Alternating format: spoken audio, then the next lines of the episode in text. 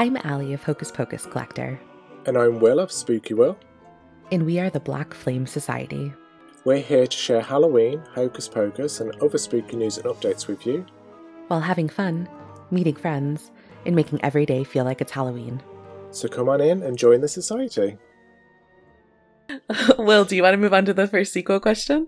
When Hocus Pocus was first released, and if it had been a massive success when it was first released, did you ever have any early ideas for a sequel? Was there anything in your mind where you would have liked to see in a second film go? I wasn't sophisticated enough to think, okay, there will be a sequel to this. I think I was just wallowing in my own misery that it had not done well. And to answer your question, no, I never thought of that until it started to build and build. And the first time that I really realized that this was something more than I really understood was one of our younger daughter, Jessie's friends came over, and Jessie said, "Tell my dad, do that for my dad." And I said, "What?" And she went into an entire 3 pages of dialogue of all 3 characters and back and forth and acting out who was who. And I just like, what? I mean, in my mind, I was just kind of a failure because the film didn't work. And so the fact that someone actually liked it out there, you know, this was before internet. And I had no idea. And so it was at that point, and then Disney started to show it more and more. And I began to hear from people, "Oh my God, my little sister loves that. My brother loves that. It's a family thing that we watch all the time." And it started to build and build. And that's when I went to Disney, to the feature group, and said, "Look, I know the first one wasn't successful, but there's this huge love for this out there." And I brought Billy, the 6-foot Billy, in as part of my pitch. I did more artwork. I brought in many other things. And it was a great pitch.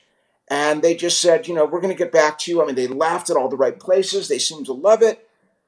And then it took 6 months before they gave me an answer, and they passed on it. And I was devastated. And I said, "Can you see if we can get the rights from the Disney feature group so I could take it to Freeform and the Disney Channel and see if they're interested?" That took a couple months, and I got the rights to that, and so I pitched to them, bringing Billy back and all the art and lots of maquettes, sculptures, and they bought it in the room.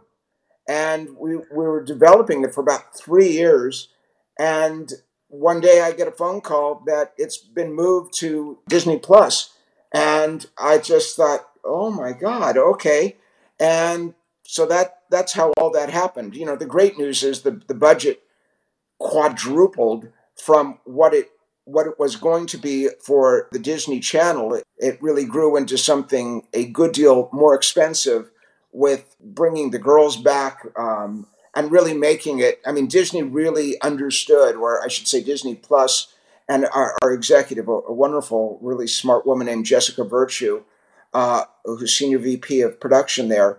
Jessica really understood what needed to be done to bring this to a level of that it would at least visually surpass the original. And I really believe we're well on the way to that. I shouldn't say that. I'm so superstitious about everything, but it just, you know, everything that I've seen just looks so great.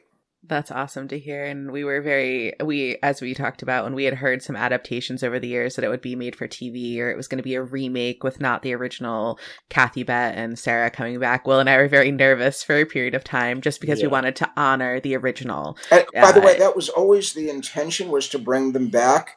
I remember Bette at one point said, I'm sure what Disney is going to do with Freeform or whoever it was, she said, "I'm sure it's going to look really cheap." And it's just like, no, that's not what I would ever allow to happen. But she's a very opinionated woman. As she deserves to be. She's made it work for, half a century or more of a career. Yes. So while we are thrilled, the Sanderson sisters and Doug are back reprising their roles. As far as we are aware, Max, Allison, and Danny will not be in the movie Hocus Pocus 2. So can you tell us, where do you think they'd be now? I think that Max and Danny, because this was one version that my partner Blake and I did, Max and Allison are married. Yay. The three of them have a real phobia about Halloween. You know, you don't go out on that night. And Danny, in the story that we wrote, is a teacher and teaches a course having to do with Halloween and that it's not anything to be trifled with. And of course, I think a lot of her students think, you know that's fun Halloween Salem stuff, but this woman is really serious about it. Unfortunately, I mean, I really push for Thora, who's a dear friend and someone that comes with her husband, Michael, for dinner here. And she really wanted to do it. And then she couldn't do it because she had taken Tim Burton's Addams Family.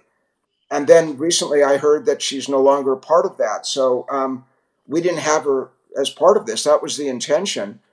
And that was in the script, but we had to change that. Do you have any concepts or ideas for what do you think happened to Jay and Ice? Are they still in their cages? Did they escape? Did they die there? Actually, what I feel really bad about are those two such sweet men. They really wanted to be in the sequel, and Disney just didn't feel there was room for it. And, you know, they're big fan favorites. It would have been really nice to see it. I mean, aside from the kids and especially Thora, but... do I feel they're still in the cage? No, my guess is somebody let them out, and had they been part of this version of the film, the second version, I think they probably would have done stuff to exploit for money purposes, to make money from all this as they've gotten older and done interviews with tabloids, and they just seem like those kind of guys. Not in real life. In real life, they're wonderful.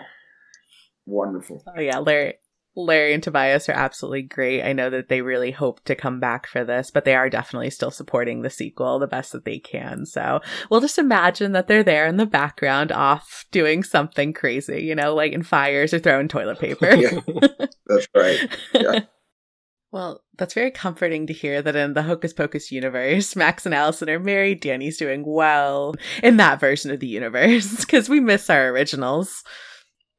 Yeah, in one of the versions of the story, Max and Allison have written a book on this Halloween story that, of course, the world just thinks is a lovely little Halloween tale, but it becomes a bestseller, and they're on a world tour, so that's why they weren't going to be in our original story. And Danny was going to be.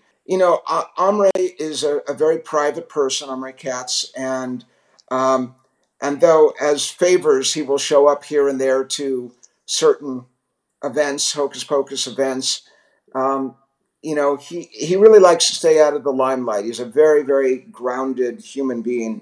All three of them are, actually. Vanessa is a mom now and has a little one herself. She's less... She's more open to coming to certain events than Omri is, but they're all just wonderful people. And it's been, he was 16, 17 when he did the film, and Vanessa was, I think, 15, and Thora was 9. And, just it's wonderful just to watch them grow up. And David, I had the pleasure of interviewing Omri, Vanessa, and Jason Marsden this past March. They did an event in Connecticut, and they speak of you just as highly as you speak of them. So just wanted to pass that along. And they were great. As you said, they are lovely people, but they talk about everyone who I've ever spoken to. And we've heard Bette, Kathy, and Sarah over the years just talk about how it was one of their favorite projects. And it just seems that's a trend. Everyone is like, that's one of the favorite things they've ever done. So you are not alone in that. Oh, that's wonderful to hear. I remember on Charlie Rose, his interviews were always very well thought of, and he interviewed Bette Midler, and he asked her what her favorite movie was that she's ever made, and she said Hocus Pocus, and he kind of sat back shocked, and he said not Beaches, not The Rose, she said, no, it's Hocus Pocus. And, wow, that's just, it's wonderful. It all could have been so different, guys, so different. I think we actually discussed before, in a previous episode, me and Ali were saying that we don't think, as awful as it was when it was first released in terms of the reception, we don't think it would be as magical as it is today if it didn't have that reception. I feel like it would have always been popular, but I think we love it because it's grown to something that is now something that we hold so dear, and to something that we've both grown up with and we've obsessed over and fallen in love with, to now see how big it is and for so many other people around us to also love it. I feel like it makes me wonder if it would have been so popular and so like we would have loved it as much if that had been the different circumstances. Yeah, I don't know the answer to that, right? I mean, I don't know.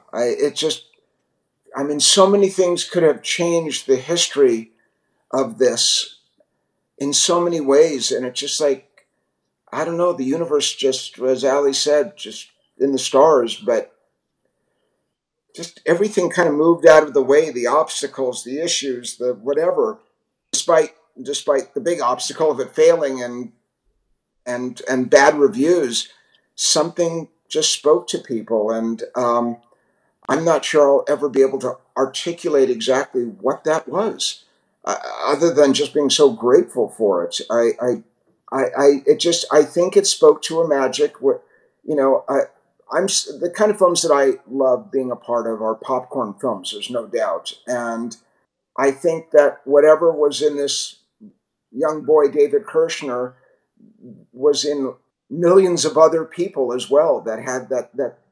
From all over the world, and I didn't understand that then, but I think that there was just something that made my clock tick, that was making the clocks tick of lots of other kids that loved that same kind of thing, and I was lucky enough to come upon it and decide that I'll create a little story for our daughters for Halloween, and that story then became a story in Muppet Magazine.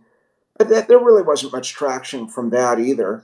And it was, I really believe that the reason Disney bought it was because of the Spielberg pixie dust on me and the fact that Halloween at that point was $1 billion business. Maybe I'm wrong, but I don't think that they said, wow, we're really moved by this story. I think it was the other stuff surrounding it that really wasn't anywhere near as important. But whatever it was, I'm so grateful to the universe that special door opened up and we were able to do it. I think it filled such a void where there are horror movies, there are slasher films, there are the Halloweens, the Freddy Kruegers, the Michael Myers. This was a family-friendly, mostly, of course. And Chucky. And Chucky, yes. There are all those horrifying things out there where you can sit down. I showed this to my niece. She was 3-4 years old, and she fell in love with it the same way I did. And she's 16 now. She still loves it. And it's just, you can sit down with your family, enjoy, and there might be a virgin joke here or there, and there might be a little spook when Billy's head falls off, but it's a family-friendly Halloween film, and there's not enough of that, and I think Hocus was the first thing to do it, and that's a huge part of why I personally think it succeeded so well. Right. Did you guys grow up on Harry Potter? Kind of, yeah. I think I was about 12 when it first came out, so I have seen them all, but for me it was always Hocus Pocus. That was always my go-to, magical film. Yeah, take that, J.K. Rowling, if you're listening. Take that. Whenever I would abbreviate Hocus Pocus as HP, everyone was like Harry Potter, and I'm like, no, the abbreviation HP is Hocus Pocus. It is not Harry Potter. What are you talking about? You're wrong, I'm right. Stop. Harry Potter is a magic of its own, but I don't know, David, have you ever visited Universal Studios and seen the Harry Potter worlds? Because can you imagine Hocus Pocus world? Can we imagine that for a second? I imagine it almost every day. But yeah, I take our grandkids who are 15, 13, and 11 to see that, and it was very impressive. But I believe me, I just thought, what we could do, and just getting on a broomstick and riding over Salem, and and Billy jumping out behind a grave, and And, you know, there's going to be some other good things for you when you see the new one as well, from spooky moments and such, aside from the great funny ones. We always ask Disney, if you're out there listening, let's make Hocus Pocus World. Let's do it.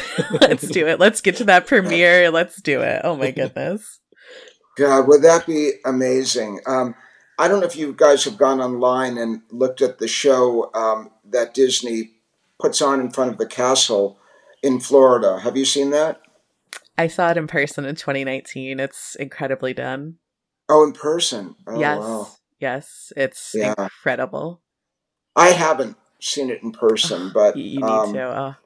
You know, they've invited me a host of times. I just haven't done it. I'm not a big Florida person, so well, in summer I should say. So, and it's not summer; it's October. So there's no excuse. I should go, but yeah, it's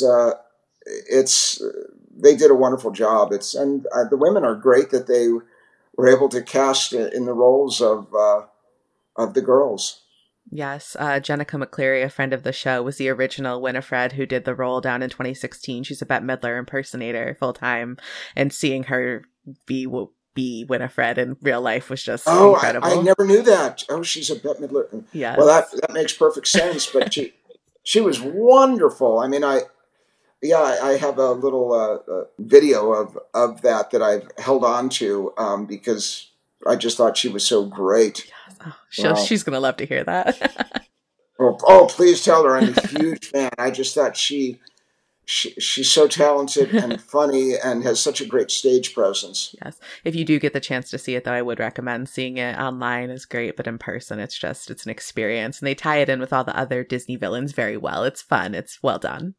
Yeah, no, it's great. Oogie Boogie and, everyone. Captain Hook. And, it's really... I love watching it. So in terms of the people that did return, how is it returning to the original story so many years later and reuniting with some of the original cast and crew for you? Because as we said, so many people were able to come back. So how did that feel to come back nearly 30 years later? I mean, first, just to even get a movie made is like pushing a grand piano up a very steep hill. So the idea of getting a sequel made with the likes of stars, and they are like Bette Midler and Sarah Jessica Parker and Kathy Najimy. I mean, you just worry about schedules. You worry about just so much COVID. And there were a lot of people that got sick on the production, but they, thankfully I think they all just love it so much that they really wanted to come back. And when I heard the news that it was all going to work out, I was so thrilled that the girls, as we call them, are here, and you know, that's just so exciting to me that they've returned. You know, the likes of a John Debney to do the score. That's personally so satisfying to me. Aside from his great talent, he's just such a wonderful person. So him working on the film, he just brings all of his heart and enormous talent to it. So yeah, that's honestly, I constantly live in a state of pinch me, because to have a sequel made of a movie, it's so wonderful, especially with the fact where it started off in the film not being received very well. Just for all this to come together and for Disney to put the kind of money that they have into it. It's all just incredible. Well, I think it's already paying off for Disney. Will, what was the fact you told me about the trailer? How many people viewed the trailer? So the first trailer that was released last week was viewed by 43.6 million people within the first 24 hours. That's right. And it beat all these Star Wars movies that Disney has. Coming out, and it's just like, what? You know, and I should be a lot cooler about it than that, but I'm still like, what? And it's, you know, it's still really, again, that pinch me stuff. It's just wonderful. And, you know, Disney really knows how to market, clearly. And they seem so in back of this and so excited. They did a test screening here in Los Angeles, and we scored a 97% on the film. And it just like Lynn Harris, who's the producer of the film, a wonderful woman, Lynn said, you could not believe. She said it was like a rock concert. When the girls make their first appearance, the audience just starts screaming and applauding. I mean, wow, wow, wow. I'm afraid I'm going to wake up and be 9 years old again and having a problem with math. It's just, it's such a dream. Yeah, absolutely. We were so excited when the trailer dropped. I think it must have been within the first 2 or 3 minutes of it dropping. Me and Ali were on the phone to each other, and we were just freaking out basically over this trailer, and we did like a reaction video and shared it with our listeners on our Instagram, and people just went crazy for it. And even since the day it's been released, it hasn't left my social feed. It's just being shared and shared and shared, and people have watched everywhere. It, and people are commenting. It's everywhere. It's amazing. And it's amazing to see it with me and Ali being so young when the first film came out to now being able to live through a sequel properly. I'm sure it's amazing for you, and it's amazing for us to be able to like share it as well and experience it in a whole different light this time around. Yeah, it's. I mean, there really aren't words. You had mentioned the sequel book that was released in 2018. Were you involved in the development of that story, and what did you think of it? I was not involved in the development of that story. I just I saw it when Disney sent me the book. The first story in it is really the original story. The second story in it is a new story. That one didn't do as much for me personally, but... I hope some of the other books that Disney is planning will be better. Just put it that way. Fair enough. We are a spoiler-free podcast here, so we will leave that at that, but very intrigued. It was when we, I think we were probably, we've talked about the book before, haven't we, Ali? And we did enjoy it, but we kind of see it as a standalone story. We don't actually see it more as a sequel for us.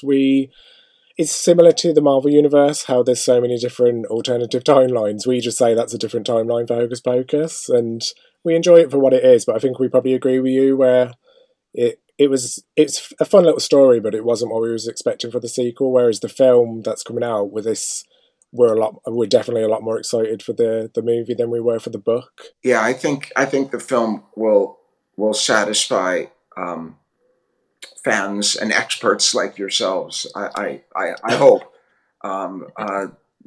It sure is looking really, really good. The effects are wonderful, and the budget was wonderful, and so a lot could be done as a result of that with some of the magic that was necessary. And so last time you were here with us, you had mentioned that Disney and you are working at a traveling show. Can you tell us anything about that? What does that mean, or where's that headed? I'm really not working on it. Disney made a rights deal with me as the creator. Well, there's two things they're doing. One is that they've been working quietly, I guess, until I've said all this, on a Broadway show. And I have great hope for that. I hope that comes to be. And the other is that they sold the rights, or they are creating the rights for small productions of Hocus Pocus to be put on across the country by regional theaters, and that's based on the first film. So. I have not seen the so-called book of that yet, but I really look forward to seeing that. I would love to sit in an audience and watch that, especially the Broadway version, but I would just love to even see local production versions of that. That will really be wonderful. I think I've mentioned this to Will before. I remember as a child writing like my version of Hocus Pocus on Broadway. I was a Broadway kid. I loved it. And I was like, this belongs on Broadway. And so to hear that just warms my soul. And I know you spoke about it in another podcast, The Big Seance with Patrick. That's the kind of the first place you had mentioned it. So to hear that it's developing is very exciting. No, it is. May I ask how long you guys have been fans of Hocus Pocus? I've since I can remember, like I remember watching it when I was maybe 4 or 5. That's probably my earliest memory of watching it. So, and it's the same for Ali. It's been with us our whole lives, which is why we've created this, because it's more about, it's not so much about who listens, although we do have a bunch of listeners, and we have a really good following that's increasing week on week. It's more about just me and Ali sharing our love for this film, which is exactly why we started it. So I would probably say, considering I was alive when the film came out, it's all my life, and it goes the same for Ali. It's never left us. We just absolutely love everything about it and always have. Jeez. I just sent Willa this photo today. This was my rendition of a child Sanderson sister. I don't know if you can see that clearly. That's me just as a little witch with a broomstick. I was probably 3 or 4 years old on Halloween watching Hocus Pocus. So my whole life. Jeez. I'm glad I'm wearing this sweater now, because even though it's close to 90 degrees outside here, I keep getting goosebumps from you guys. We're honored to speak with you. When Will sent me the email that you'd gotten back to him, because obviously it just felt like David Kirschner was unattainable. You're incredible. When you look at your IMDb profile, it's just insane. So Will messages me and goes, David emailed back, and I immediately FaceTime him, and we're just like, this is actually happening. Like, our podcast is getting someone of just craziness. And it wasn't about if we had one listener, we didn't care. It was just about, as Will said, spreading our love of the film, and as you said last time, just keeping it alive. We want to go into every aspect of the film. We dropped an episode today just about the music and about John Debney and about the soundtrack, and we just go into every little crevice we can and just break it down for everyone, because there are people who just absolutely love it. And I would say it's part of our life, right, Will? Like, it's part of our personality. Absolutely. Yeah, absolutely. Well, I love your personalities, so... No, it's definitely massive for us. It's just something that I've always loved, and the way I can describe Hocus Pocus is, in terms of what you create, is you bottled Halloween in the best way possible. I don't think anybody could have done a better job at making a film that represents Halloween as better as you did, and I absolutely love it. We both love it, and this is why we're doing the podcast. Well, that's kind of you. I mean, but, you know, Kenny Ortega and Mary Voigt and Bill Sandell and John Debney and just the actors. I mean, I started with a little story, and all of these great talents just brought so much to it, and it just really grew into something wonderful, because everybody felt the way that you two do, with a love of Halloween. And they poured that into this story, and it just all that love and passion really, really, in my mind, shows in the film. And that's why I was, as I said last time, in tears when it wasn't received very well, because it made no sense to me. And I don't feel that about every movie I make. But this just seemed like it was so entertaining, and I just couldn't understand why. Critics didn't care for it, and no one showed up for it. But, you know, in the long run, it's certainly worked out. Like Wizard of Oz also. Wizard of Oz, you know, when it came out, it wasn't really received particularly well. And it really where it exploded was when it started its run on television, very similar to Hocus. Mm-hmm. And, but, you know, 2 Disney movies came out that year. In 93, Hocus, and Tim Burton's Nightmare Before Christmas, which wasn't a barnstormer. It got better reviews than we did, but it wasn't a barnstormer as far as what Disney had hoped. But boy, it grew into something that, you know, you've been to the parks and you just see at Halloween just how important that Tim Burton property is. It's wonderful. I love that movie. It is a great movie. Me and Ali actually emailed we found some of the original reviews for Hocus Pocus from 1993. We actually reached out to a few of the people who made the reviews to see if their opinion has changed. Wow, how clever. But we haven't actually heard back from anybody yet, so as soon as we hear anything, we will... They got fired. Yeah, but if we do hear anything, we will definitely let you know if they've changed their mind, which hopefully they have. What a clever angle, though. That's great. You know, one of the few people that gave it a really great review, I don't know how old he is still living, I'm told, is a gentleman by the name of Rex Reed. And Rex Reed was kind of the it in this 70s and 80s and 90s, kind of the it reviewer. And he loved it. And he actually came to the set. And we took him on a tour, Kenny Ortega and I, of the set. And but he gave us a great review. And yeah, that was wonderful compared to the others. We, even if they hadn't changed their actual feeling about the movie, which we obviously disagree with, but they can't say that it isn't a cult classic now. So we were hoping someone would get back to us and at least admit they were wrong, but that's fine. They can be wrong. It's okay. We're just bitter. It's fine. Yes. I'm sure the reviews for the second, I have a feeling they're going to be great this time around.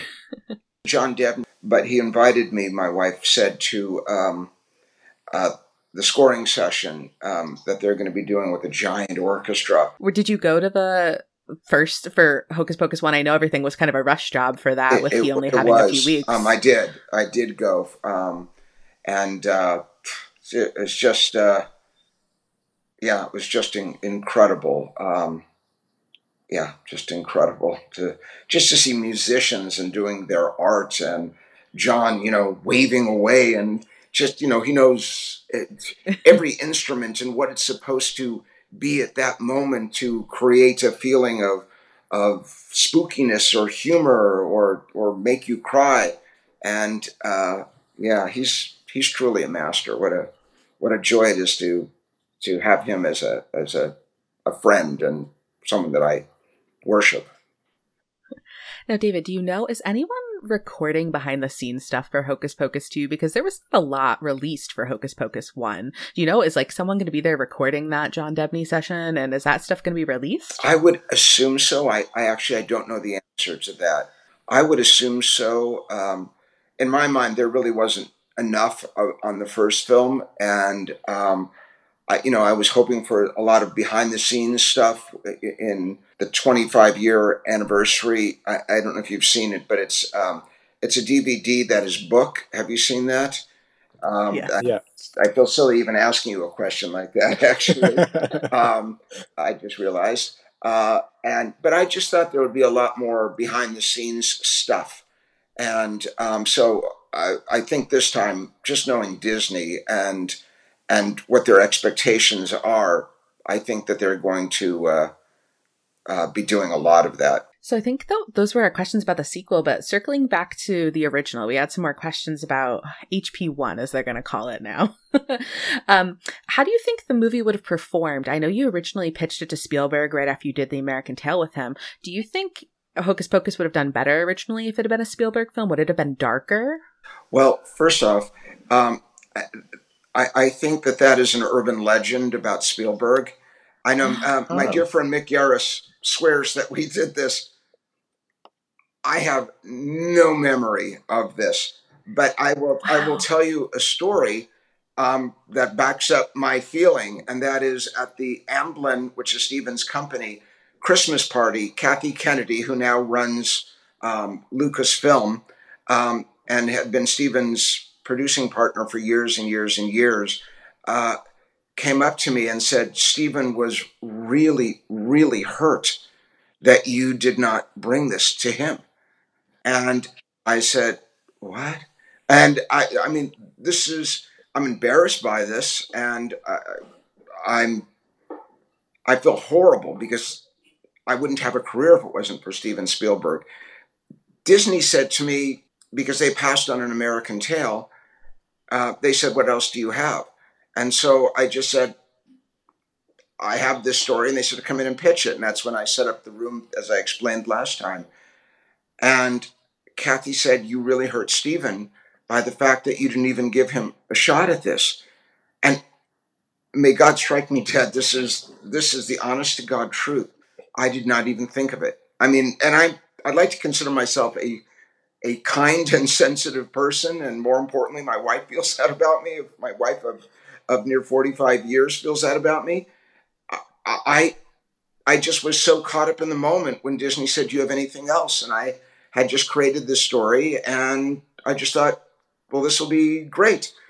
I have something else. And I didn't even think of Steven. And I don't know the answer to that. I think, you know, Spielberg and Amblin in the 80s and 90s, they were just, you know, the family films that they were making, E.T. and Back to the Future and Raiders, Harry and the Hendersons. I mean, Hocus would have fit perfect into that. And I think because it was Steven, we would have gotten much more attention than Disney. I think Disney just kind of dumped us in July and never really thought of, I don't think they, I mean, none of us thought that, it, you know, 28 years later we'd be talking about it and making a sequel. But I don't think that they even, I think they thought, it's not going to be much of anything. So we'll dump it in July. And I don't think that would have happened if it were Spielberg. So to answer your question, yes, I do think it would have been different. And yet, as painful as that weekend was and the next couple of weeks were, or couple of years, because it stung for so long that it wasn't successful, I don't think, I mean, I have the luxury now of looking back on this and knowing what I know. I don't think I would have changed anything, because in the end, the Disney machine is what brought us to the point of so much love for the property. So just exposing it so much every year.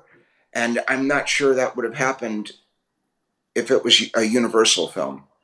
I could be wrong, but I wouldn't switch anything. Because I think there was a Disney magic that finally kicked in that really helped us. Everything happens for a reason, and we are debunking that rumor here at the Black Flame Society. It was never pitched to Spielberg. I'm shocked. I've heard that for as long as I can remember. Yeah, no, right? Well, me too. And people ask me about it all the time. And that's crazy. And I say to Mick, I have no memory of this. I don't think this happened, because Kathy was furious at me. I'm furious and protective of Steven. And I just thought my life was over at that point. Actually, Steven didn't speak to me for a year. Yeah. It's not like if I saw him, he ignored me, but he just took a giant step back. And I was, you know, I mean, you don't want to do that to Steven Spielberg. But on top of that, this guy was just so kind to me consistently. And I just blew it. It's not like I thought, oh, Disney's better. I just thought, oh, they're interested? Okay, well, I have this other idea. And, you know, and I was pretty darn young at the time, too. I was in my 20s, and I didn't have a lot of experience. Those probably sound like excuses for upsetting Steven Spielberg, but those are my genuine excuses. I am sure everything is kosher now, and I'm sure he appreciates all the work you guys have done together. So. Quick question. So do you have any thoughts about, so our beloved Thackeray Banks was originally, the human is played by Sean Murray, and the cat version, when they brought in Jason Marsden to voice the cat, and then they dubbed Sean Murray's voice with Jason's. Did you have any feelings about that? Were you involved in that decision to make him sound more old-timey Britishy? No, that was a Disney decision, but I think it was the right decision. And I'm not sure whether you know this or not. Thackeray does not appear in the new film, which personally was disappointing to me. There is a cat, but it's not Thackeray. I won't say more, but there is a cat, but it's not Thackeray. And that was a decision that Disney made. You know, the highest levels, Jeffrey Katzenberg, and deciding that he didn't care for that voice. Can you tell us much about the original story that was the bedtime story years ago? Does it differ much from what was actually turned into the film? Were the character names different, or? Well, I think one of the things, my original story was a good deal darker than I mean, it's the same idea of kids lighting a candle, black flame candle on Halloween, is just kind of it's like daring to go into the haunted house and spend the night there, and so the dare of lighting the Black Flame candle. So many of the others, especially the actresses, but Neil Cuthbert especially, really made it funny. And in my version, it wasn't funny. It was a really spooky story for my little girls. And I mean, they loved it, but they also wound up sleeping in our bedroom that night because they were scared. It's witches sucking the lives out of children. It's not a very Disney theme in theory of children being murdered by evil witches. But it's very much along the lines of my original story of a Grimm's fairy tale. And Walt Disney was famous for taking classic stories and putting a Disney spin on them. And that's really what happened here with under Jeffrey Katzenberg's leadership and of course, Kenny Ortega's, the idea of making it much more fun and accessible. We still took some bumps for it being inappropriate for children, with the whole sucking lives out of children, which personally I loved when they said that, because I mean, there's a reason that I think that, the brilliant J.K. Rowling, those stories are scary, and it starts off with, parents that are murdered, and, I think kids love that. Roald Dahl and James and the Giant Peach, his parents are killed by a rhinoceros, and so I just think that there's a hook to that kids respond to and are probably a bit frightened by, but they're frightened, but it's like this frightened, you have your hands over your eyes, but you're still looking and you want to see what's going on. And I think that's the case with stories, even like Bambi, with what Disney did with Bambi and that famous, you don't see anything, but there's that famous gunshot, and then you just hear mother, and it's just heartbreaking. And Lion King, and it's just and even in my American Tail, I tried to capture a little of that with the fact that they thought their son had fallen over and had drowned in the ocean on their journey to the promised land of America. Here's this family that has come and is so damaged now that their little boy is gone, and he's looking for his family. And of course they come back together, but it's just an important part of storytelling. And yeah. And I learned that really in my late teens when I would read books by the great professor, Joseph Campbell. And I absolutely recommend that. Great read on myth and legend and history and how they intertwine and how the Bible is kind of weaved through all of that as well. And just great storytelling and that's what we tried anyway to accomplish, and not comparing it to the Bible, but that's what we tried to accomplish with Hocus of making you frightened and making you laugh. And Hocus Pocus is a Bible in our world. There's the Bible, and then there's the Hocus Pocus Bible at the Hocus Pocus Church. Remember, we're singing that gospel. Okay, I'm glad you're saying it. I can't say it. But, we got you. You can say it. Okay, thank you for that. In the original storyline and the script, there was the whole candy corn storyline.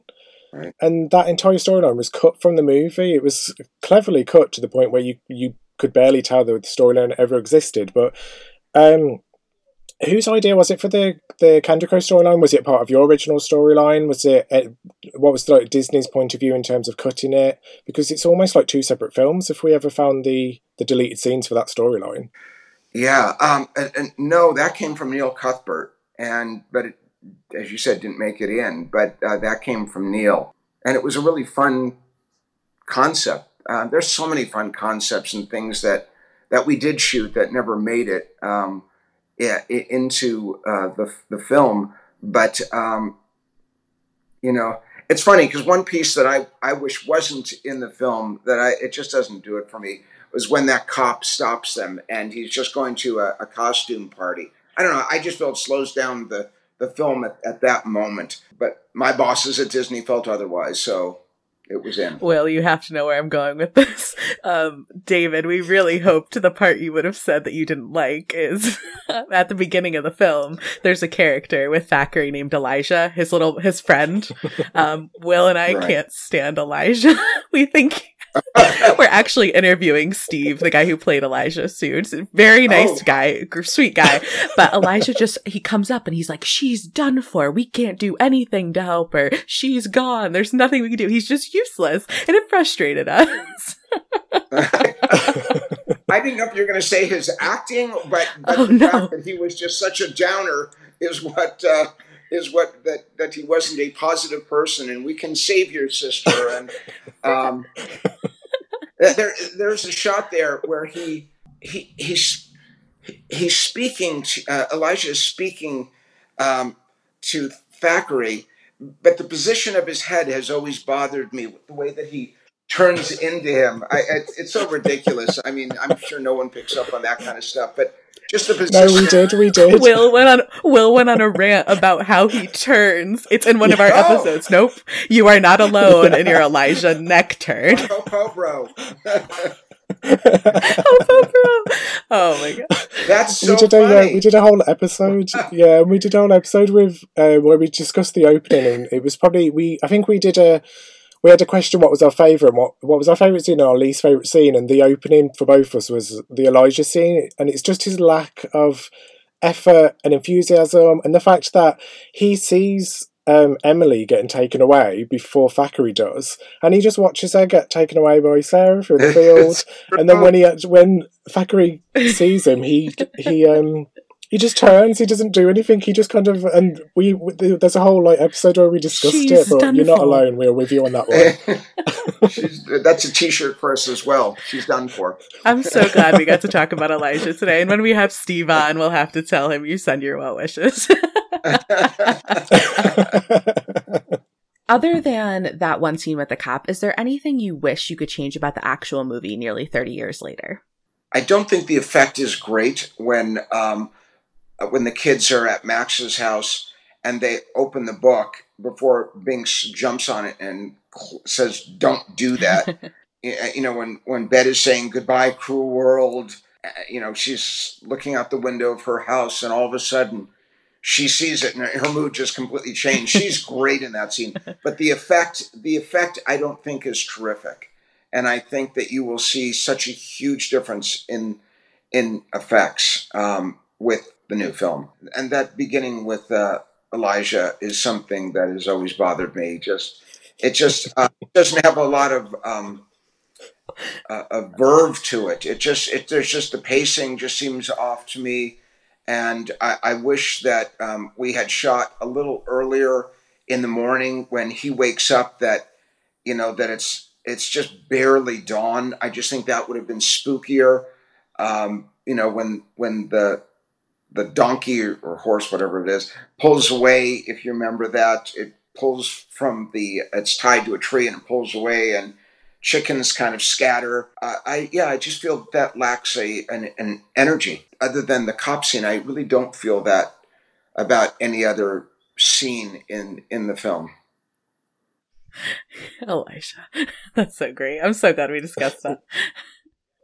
We actually joked that maybe Elijah was helping the Sanderson sisters, which is why he's just got no enthusiasm, because he's like, he's let Emily go, he's let the Sandersons go, and he's actually in on it, and that was kind of like an alternative timeline that we joked around. That's great. It's just an idea for Hocus Pocus 3. It's no big deal. Yeah. Honestly, what I would love to do with Hocus Pocus 3, if we're ever lucky enough, is to, and I wrote a 10-page treatment of this, a prequel of the Sanderson girls as young teenagers and very religious parents, and they're especially the Winifred character, the Bette character, they're very she's kind of a bad girl. She's kind of into bad boys, but you know, I think it would just be great to have them discover their magic. It's just, this is the beginning of that power, and then you begin to see that the townspeople begin to accuse them, and then what they begin to do to the townspeople as they have this newfound power. Also, Blake and I, we also have another version where it's. There is a world of Hocus Pocus that beneath those old great cemeteries that Max is riding his bike through at the beginning, where his tennis shoes are stolen by Ice and Jay. There is a world in my mind beneath Salem of things that go bump in the night, of more of the likes of Billy Butcherson's and I, you know, almost in a Buffy kind of way, of other creatures of the night, of curses, of those that werewolves and other creatures that were cursed by the Sandersons in Salem that are in the old burial hill. You know, one of my favorite scenes, and there's a little bit of it, and Bill Sandell did such a great job of it. And as Bill, I don't know if he showed you, but my drawings.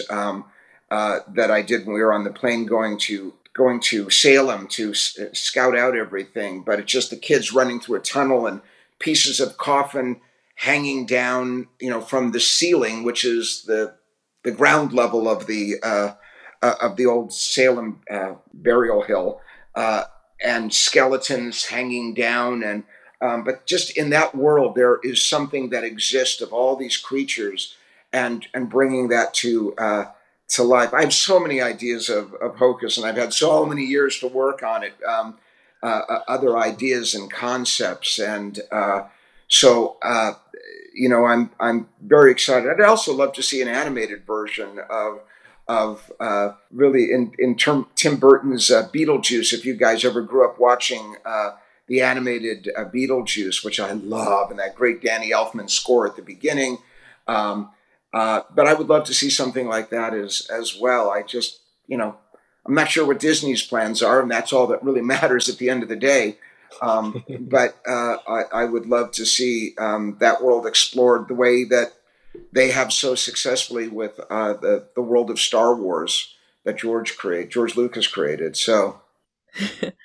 So you've worked on a lot of different projects, some animated, some live action. How is it different producing those two? And do you have a preference between animated and live action? No, it's all storytelling to me. And that's, you know, 100 years ago, I would have written and illustrated children's books, and film or television is just a way for me to keep telling my stories. So, I love animation, and I love the elements of animation, and just the process of it. But I also love live action. So it just depends on the project. I have a new project that is a combination of both, CGI and live action. And I'm very excited about those two worlds coming together. That's a project on American, Black music, and something I'm very excited about. But even Curious George will be CGI, but everything else will be live action. So I just the idea of using both of them together, and like again, I commented on J.K. Rowling, but Harry Potter is a great example of animated elements that for the most part seem real, and I love that. I love being able to put those elements together. And while we're talking about your other projects, do you have anything that you want to tell us, to tell our listeners that they should keep an eye out for from you? I know you're working on Chucky season 2, but is there anything else in the pipeline? Well, Curious George, Andrew Adams wrote and directed Shrek 1 and 2, really talented guy, and he's writing and directing that, Curious George. So that will, if all goes well, that early next spring, we will start shooting that. Yes, and Chucky comes out this October. and my partner Don Mancini, who's the showrunner of the show and is directing some of the episodes as well, very talented guy. Don is right now shooting up in Toronto with Chucky, and that's for Halloween, as you said also. So that's very exciting to us. And I have a couple horror movies, and then this big project on the importance of black music in America. I don't know if you've seen the new Elvis film yet, but the opening 20 minutes, I love the film. I was so moved by it, but the opening 20 minutes is the influence of gospel and spiritual music on this young boy, and how it just was the foundation for this guy that would become the king of rock and roll. Pretty amazing. So I'm very excited about this project about black music. So I've worked on that for a long time, and I have some wonderful partners that are producing with me, that are major forces in entertainment and specifically black music. Michael Jackson was my original partner on it, and then, wow. Well, you know what happened there. And it was painful for me, so I put it away for a couple of years, and then my wife just said, "You've got to get out there with it again." So I always listened to my dear Lizzie, and I did, and I'm so glad I did, because I have some wonderful people working with me. That'll be amazing to see, and what a way to pay tribute to a dear friend. So we are very much looking forward to seeing that. As soon as you can say any more title, time, place, please let us know, and we will share that with everyone, so everyone can enjoy that. Things progress, I will absolutely let you know. Awesome. And also, guys, in case you haven't heard, he has Hocus Pocus 2 coming out September 30th. Just a reminder. I should have said that one. That's the big one, right? So I think we're winding down on questions here, but a good one that we had, I think this was actually from one of our listeners. If you could choose to work on any movie, past, present, future, what would it be and why? I'm really taken by the Harry Potter movies. I just think there's so much imagination in those, and heart and friendship, and tragedy. I'm very in awe of J.K. Rowling's writing abilities, of the directors that worked on those films, and production designers, and obviously the actors. It's just kind of so often in those films a who's who of great British acting, and just to see them in those roles. I think that would have been pretty magical to have been a part of that. That said, Hocus Pocus was my favorite film that I've ever worked on. And I've had really good experiences with my films. But just to walk onto the set and to see the witch's house and to see the graveyard, and I just remember walking onto the set and the smell of wood, of all these craftspeople that had built this, and just the smell. I still remember it to this day. And every set has that smell of wood, but I just associate that now with Hocus Pocus, and my daughters being little at that time, and them running around, in the witch's house, and through the graveyard, and. It was very magical, and a very magical time, and I'm very blessed to have had it, and blessed to have had the likes of Kenny Ortega and Bill Sandell and John Debney, and Bette and Sarah Jessica and Kathy, just to be part of it. Again, they're pinch me moments, and I never take that for granted, or never think anything other than I'm the luckiest guy in the world that someone took that little story and turned it into what it is today. I am so fortunate that those things happened, that the stars aligned, or whatever it was that made that happen. And it changed lives, David. So we are so grateful for that. Oh gosh, I'm so glad that we've become friends, you guys. I look forward to a hug in person one day, whether I'm in England with you, Will, or Allie somewhere in the States. I am sure it's going to happen. Let's make sure it does. And so we have a fun lightning round here, and then we can follow up with it. So I'm just going to ask you a quick question, and I just want your first answer that comes to mind. Short answer, all right, David? No, don't be. These are simple questions. All right.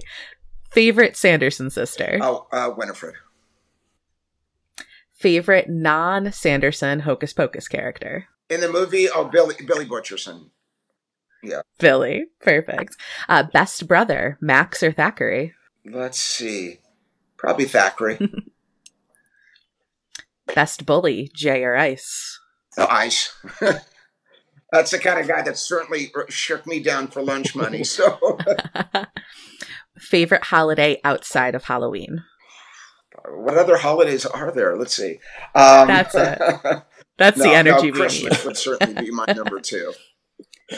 Favorite Halloween movie? Well, this is embarrassing because I do want to say it, but I would probably say after Hocus, Tim Burton's Nightmare Before Christmas. Your favorite Halloween candy?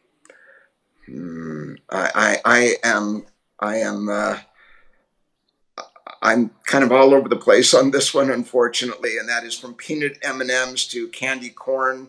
All of them.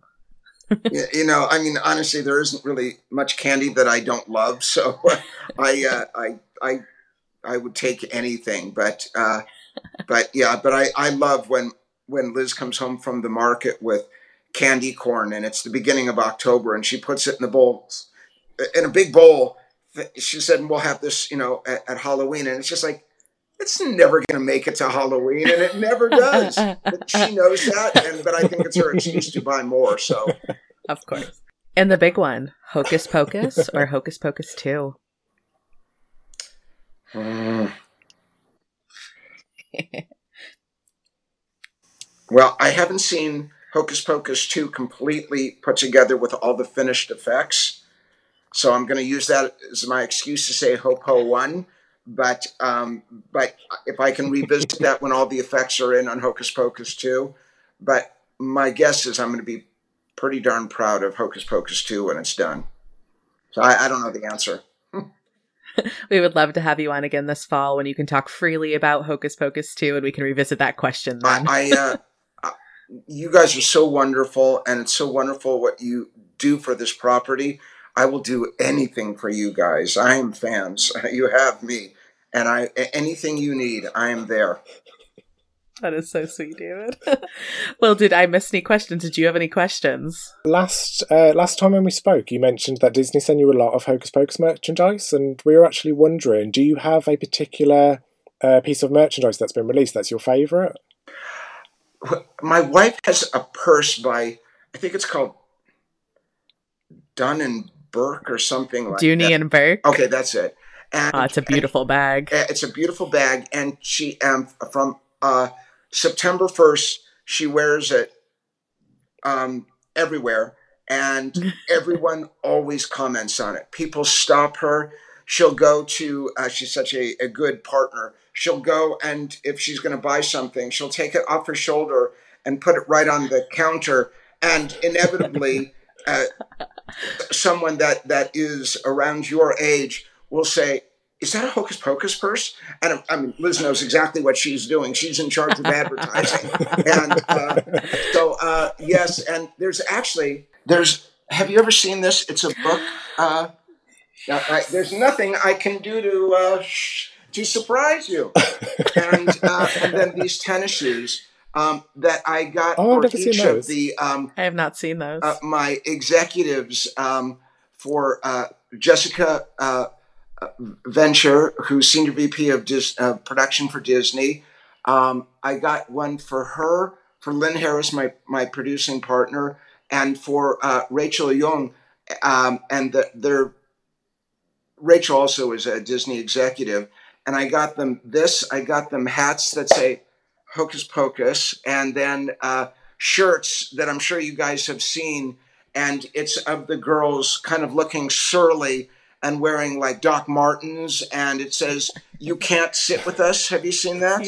Yeah. I got them orange shirts with that. So I have great photos of those three amazing women wearing these outfits that I sent with all this candy in a big basket for them with the shoes, with everything. And while you're showing us things, David, you said that you had a mannequin with a replica of Bette's costume on it. Could you show that to us? Sure. I don't know if you can move us around. Or... Yeah, here. Oh my goodness. Yeah. Look at that. How beautiful. That's so cool. Oh, it looks so good. And my office, which is a pretty good size, I wanted to put the other two girls in here. Yes, but get a cauldron. But I don't have room, so and Liz just added on to this room for me. So we've got to come up with something because I really want those other costumes in there. Those are beautiful. Thank you for sharing that with us. Yeah, thank you. And then my last question was. American Tail, would you ever like to revisit that? Would you ever like to do anything more with it? I only asked because as a kid I was obsessed with both films. I watched them on repeat all the time. I haven't watched them for a long time, and it wasn't until we got Disney Plus in the UK that I saw them. I was like, I've got to watch these again because I was obsessed with them as a child. But I've always just been curious whether you'd want to do anything else with American Tail. Stephen has spoken of a Broadway version of an American Tail. And I would love to see that happen. It's a story of immigration. New York is the crown jewel for immigration in this country. I know Stephen feels the same way. I just would love to see that as a result. When I presented to Stephen, Kathy called Stephen and said, I've just seen something. This is before cell phones. This is July 3rd, 1984. And clearly an important date to me. I'm not one of those people that can just pull up things like that. But she called Stephen and said, you need to see this kid's work immediately. I pitched the whole story to Kathy, and Stephen's on the other end of the phone, and he's saying something. And she gets off and said, Stephen has asked if you and your wife would like to come to a 4th of July party that he's going to have tomorrow at his house at the beach, and if you would bring all of this, and there's so much of this stuff that I had. It was in a steamer trunk, and I had the word "Ship to America" on it with all these stickers from all over the world. And then when you open up the chest, probably cheesy, but an American flag came up with it. And on my little cassette player, I had Neil Diamond's "They're Coming to America," and I pushed that, and I proceeded to tell him the story of an American Tale. And I start on a chair, but I'm kind of an antsy person, as I'm sure you can tell by my hands always moving. And I got on the floor, and I'm explaining all these things to him and showing him, everything. And he gets on the floor with me, and he looks at everything, and he said to me. And it was one of the, other than my wife telling me she loved me and the birth of our children and now grandchildren, the greatest moment in my life after those. Uh-huh. And Stephen said, what excites me more than what I see before me is what you still have up there. And as you mature in this business, how it will come out. Let's make a movie. By the way, it's never been as easy as that moment. My first film, and it's with Spielberg, and it's never been as easy as we're making your movie. It's just like that. We're making your movie. And if you guys are Steven, and in back of you, there is a couch, and that's where Liz was sitting, about 5 feet from Steven. And I see Liz behind Steven just doing this. Weeping, crying so hard, but trying not to make any noise. And it's a combination of I wanted to burst out laughing, and I also wanted to cry because I loved her so much, because she has always been so supportive of me. And it was such an amazing and magical moment. Here is Steven Spielberg sitting there, and just as I'm kind of glancing over his shoulder, I see my wife weeping, and he just said yes to my first film, and it just, it doesn't get much better than that. That's incredible. Such a great story. What would you just like to say to the Hocus Pocus fans, that not just Will and I, but all of our listeners, everyone who loves it as much as we do, just what would you like to say to them? We are so grateful for you. Grateful for me. I am so grateful to all of you for taking this little boy's dream and turning it into a reality. And this stuff just moves me so much that people are even interested in it. And speaking for all the talented people of the first film, the second film, it means so much to all of us. And I know this from the discussions I've had with Kenny and discussions I've had with Thora and Omri and Vanessa. And Doug, of just what this means to all of us. I mean, none of us ever thought 28 years later anybody would be discussing this. I mean, that just the thought of that didn't even enter our head.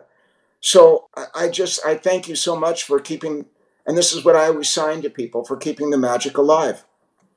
And that's what it is. It's keeping the magic alive and never forgetting that magical day, but making every day Halloween. And I think I wrote that to Will with what I signed to him, that every day should be Halloween in your life. And it should. We should all have the joy that we felt as little kids at Halloween and live our lives like that, aside from work and whatever else that goes with all it. All those logistical things, you know. Yeah. It's always Halloween in our heart. That's what I love to say.